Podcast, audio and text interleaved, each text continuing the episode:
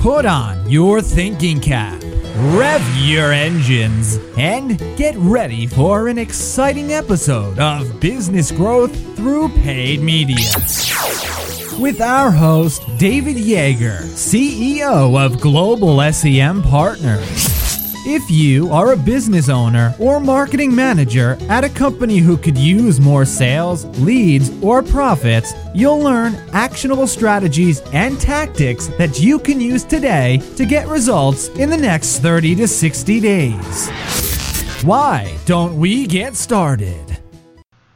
Hi there, this is David Yeager, the CEO of Global SEM Partners, and on today's podcast, we're going to discuss help why are AdWords, QuickBooks, QuickBooks, and Analytics showing different revenue figures? This is a big challenge for both technical marketers as well as internal, um, as well as internal, uh, you know, mar- marketing teams and uh, business analysts, as well as just business owners and do-it-yourselfers that are struggling with this. And the the issue is as follows. First thing I want to frame is that there's a reality. The reality is complex. Some for different bit. Every business is different. Some businesses are very simple. Somebody sees an ad, they click, they buy, or they don't buy, and it's very simple. Other businesses, it's a much longer purchase process, and there are m- multiple touch points before a purchase happens. And in that scenario, your advertising your advertising reporting starts getting very inconsistent very very quickly. So the first thing you need to understand is your marketing reality. What are your your purchase reality? How long does it take for a customer to decide if they're buying your product? Are you selling a low end product? Is it a high end product? Is it something that people just go, "Oh, I need my tissue paper, I'm going to go buy it?" Or is it something that it's a luxury and it's something that they spend a couple of weeks or they spend a lot of research, they're coming back to your website multiple times through multiple different channels, and that's why you're having a disconnect between your AdWords, QuickBooks, Analytics, affiliates, remarketing platforms, etc. Uh, but in order to understand from a technical standpoint, there are a couple different things that we need to understand. First thing is is that every single time you use uh, Google Analytics, you use Google AdWords, you use Facebook, you use any of these platforms, what they're doing is they're dropping a cookie on your website with their tracking codes. So you need to understand just a little bit of how those cookies work in order to understand what the discrepancies are and which platforms to rely on depending on what you're trying to do. So, from a technical standpoint, there's two things that that I want to address. Number one is session length, or whether your your um, the platform you're using uses sessions at all. Google Analytics, as an example, and any analytics platform you'll use, has a session timeout. That means 30 minutes of, for example, with Google Analytics, 30 minutes of inactivity, and the and the visitor gets the, that that's the end of the session. If the visitor then comes back through a different marketing channel, um, it restarts a different. Um, it, it, deletes the, the the original lead tracking source. So with analytics, your session length is 30 minutes. If somebody walks away from within 30 minutes and then comes back and, and Google Analytics, um, when the customer comes back, Google Analytics thinks it came from a different channel besides for direct, then you are going to see a different source that's the conversion versus what the original source that drove that visitor or engagement is. So you need to understand session lengths, number one. Number two is you need to understand cookie lengths. How long does that cookie that you set last? Does that cookie last for you know two years? Does it last for 30 days? Does it last for 60 days? Does it last for 90 days? Uh, within AdWords, as an example, you actually have the ability to set how long you want that cookie to last for. And so depending on how long your purchase cycle is, if your cookie lengths are different, for example, the analytics cookie is also by is also 30 days, but the AdWords cookie can be 60 days or 90 days, as I mentioned. So, um, and many of the remarketing platforms or other vendors won't really disclose to you how long those cookies last, but obviously they want to make it last as long as possible to take as credit for as many sales as possible. So um, the cookie length is very important to understand. And again, that that's keep in mind that you need to understand what's your customer purchase cycle, what's the reality, how long um, do you have to you know do you have to be keeping an eye out for, um, you know, and and worrying about it. Next thing is uh, view through versus click through conversions. the, unfortunately, this used to be the domain of brand advertisers and remarketing platforms and Google and everybody again in the quest to um, take credit for as much as much revenue as possible to get you, Mr. Advertiser, to spend as much as possible.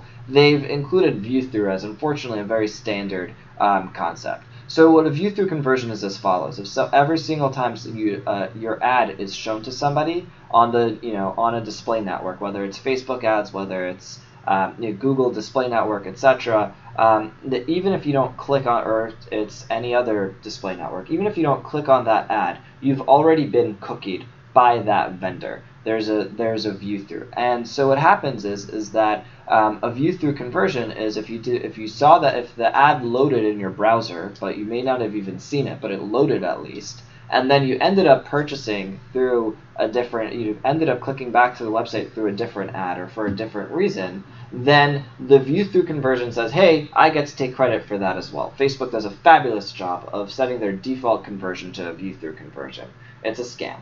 And I'll tell you why it's a scam. So, where view through conversions came from is when, for bigger brand advertisers that were spending a lot of money on showing ads to new prospects, to new to new people who have not yet engaged with their brand, and the only way to track back the an, an idea of the incremental revenue that was being driven from the advertising was to see the view through conversions. However, what, what happens when we start talking about remarketing ads, right? In remarketing ads, the view through conversion is bogus because as long as I shoot, uh, as long as I get pop in a, uh, a an image to every single customer, uh, uh, ad to every single pro- visitor of your site that eventually converts, I get to claim that as my revenue, as view through revenue from the remarketing vendor. And there's absolutely zero proof that that uh, that led to any more engagement. In fact, if the if, especially on the remarketing side, if the prospect didn't even click, didn't even engage in the banner, then how do you know that it would have driven incremental revenue?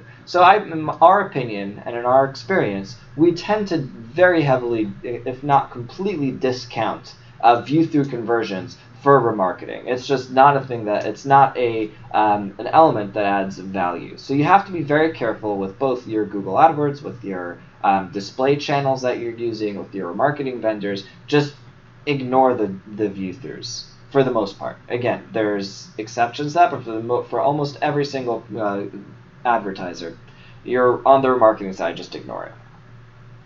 Then the last thing is counting unique actions. And this is ju- actually really an AdWords issue.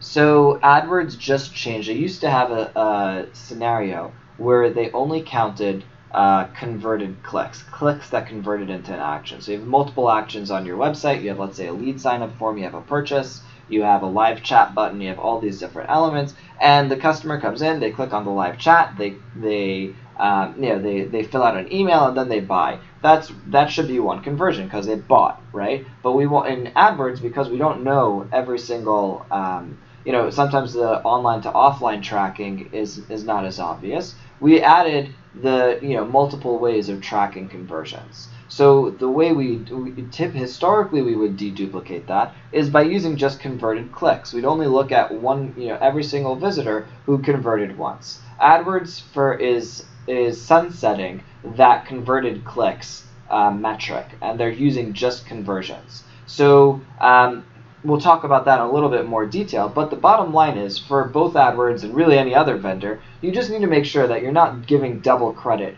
for any revenue that happens to different channels. All right, so that gives you an idea of all the different channels. Let's talk about how we apply this. So number one is you need to understand what's the reality of your purchase cycle. Is it a complex purchase cycle where you have to use fuzzy logic and fuzzy numbers and Google Analytics with their strict sessions and cookie lengths um, are not going to capture the full revenue of what's coming in? If that's the case, then you need to rely on um, your other channels. You need to say, hey, my analytics is the minimum that that I'm generating. I'm likely generating far more, and look to your other your other marketing platforms to really give you an idea of what the revenue is looking like because a lot of the revenue that they report will be showing in analytics as direct revenue.